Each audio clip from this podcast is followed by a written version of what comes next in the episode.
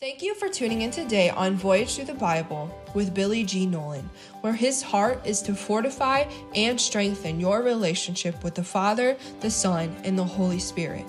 We hope you enjoy this mini teaching, and if you need prayer, if you would like more information, or you simply want to join us as we voyage through the Bible, go to www.voyagethroughthebible.org. We're on a car ferry, Upper Peninsula of Michigan to the Lower Peninsula and back and forth.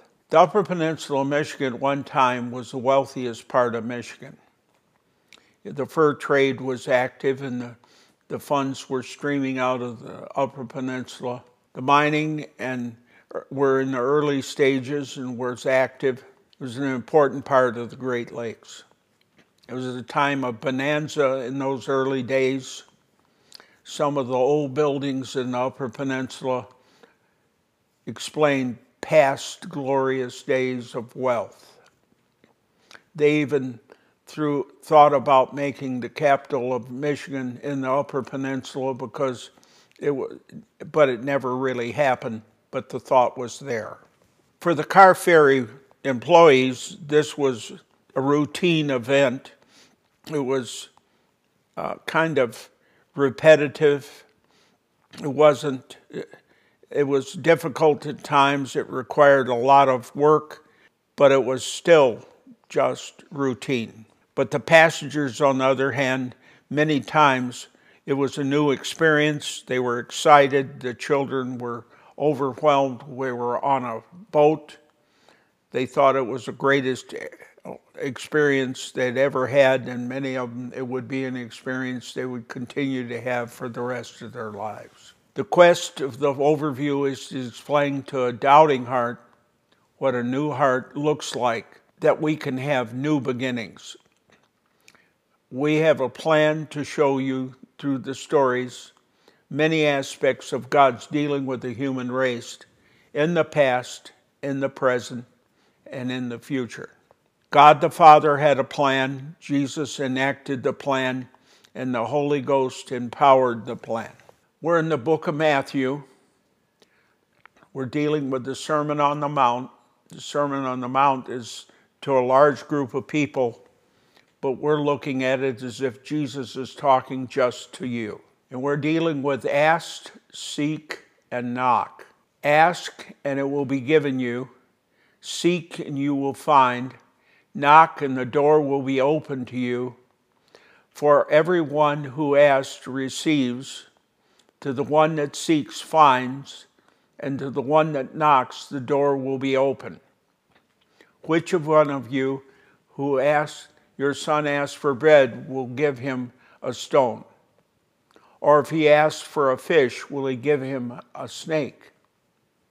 Or if he asks for a egg, will he give him a scorpion? Though you are evil, you know how to get gifts to your children how much more will your Father in heaven give good gifts to those that ask him? So, in everything, do to others what you would have the, them do to you. For the sum up of the law and the prophets is this this is a constant, constant exercise that we have to ask, seek, knock. We could call this consistent prayer in James 4 2 through 3, you desire, but you do not have, so you kill. You covet, but you cannot get what you want, so you quarrel and fight. You do not have because you do not ask God.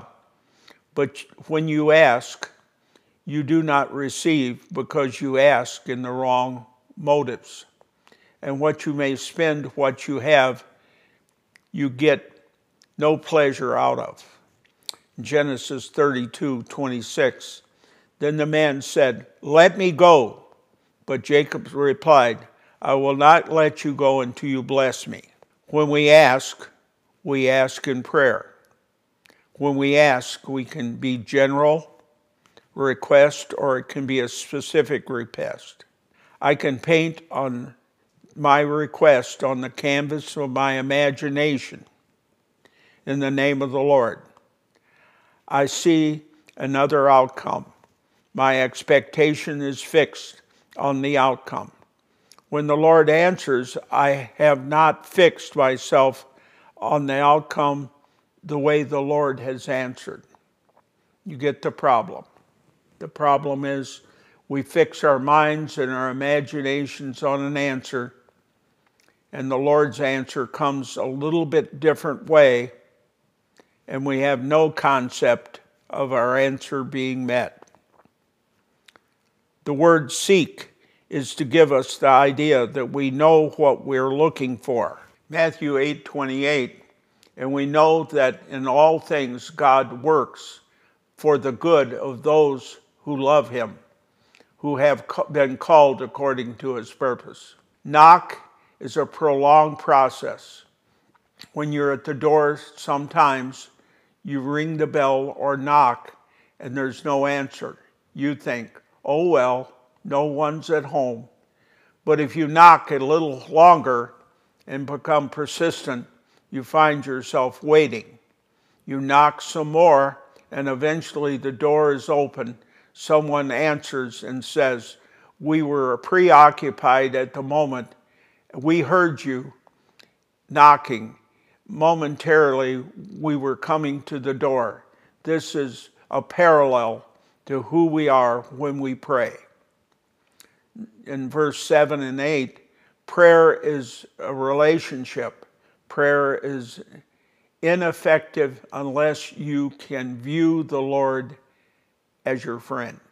He's someone who hears you and appreciates you. He is someone who is looking for your best good. Get the picture of how God is for you. 1 Peter 5 1 through 11. God wants you to be not pursuing dishonest gain, but eager to serve, loading, lording it over those entrusted to you, but instead become an, an example of the flock. The chief shepherd appears, he will receive, you will receive the crown of glory that will never fade away. You who are young should submit to the older. Clothe yourself with humility toward one another. Humble yourself, therefore, under the mighty hand of God, that he may lift you up in time. Cast all your anxieties on him, because he cares for you. Be alert and sober minded. The enemy, the devil, prowls around like a roaring lion, looking for someone to devour. Resist him Stand firm in your faith. Under, the word is undergoing the same kind of suffering, and God of all grace, who's called you, his eternal glory in Christ, after you have suffered a little while, with himself restore you. And to him be power and forever and ever. Amen. Sometimes we feel like God is in heaven looking at us and making fun of our prayers. Getting back to the thought, God cares for us, always answers our prayers. The difficulty we have with ask, seek, and knock is the timing. In our plan, we have a time schedule.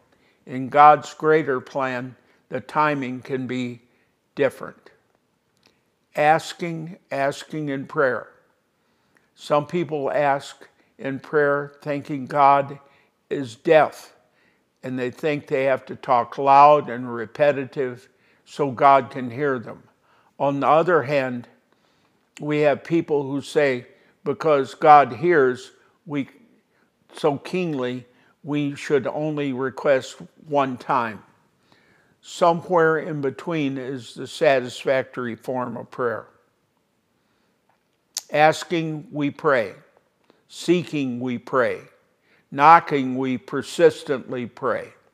I find great discomfort when people begin to, because of the time elapse, they begin to mock God and say, Where are you at? They why haven't you answered me yet? And they question is a poor question. A better one to say, I don't know, Lord, you know what the timing is and where the place is at. The why is to form doubt, acknowledging that the Lord has greater wisdom than we have in any situation.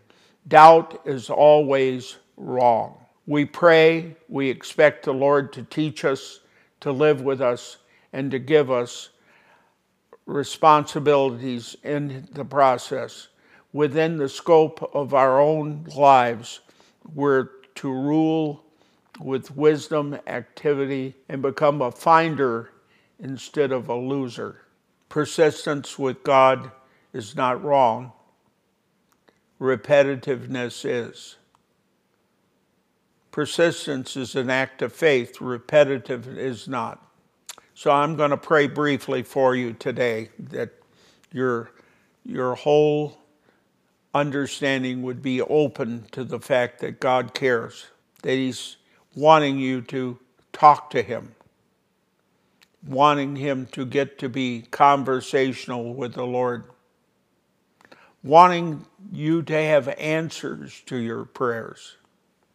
So, in Jesus' name, I pray that there would be a sense of encouragement falling on the people who are listening to this right now. There would be a sense of encouragement that they'd rise up beyond where they're at now. They would begin to ask, seek, knock. They would be able to do it in the right proportions. Your great power would overshadow them. They would be a great understanding of the relationship they have with you during this time. In Jesus' name, amen. We hope you enjoyed today's podcast from Billy on this episode of Voyage Through the Bible. This journey and its many adventures lead you into the mysteries of creation and man, not only to know the Bible, but to experience it and live it. If you would like to sow into this ministry and be a part of somebody else's journey as they learn about God, please visit our website, www.voyagethroughthebible.org.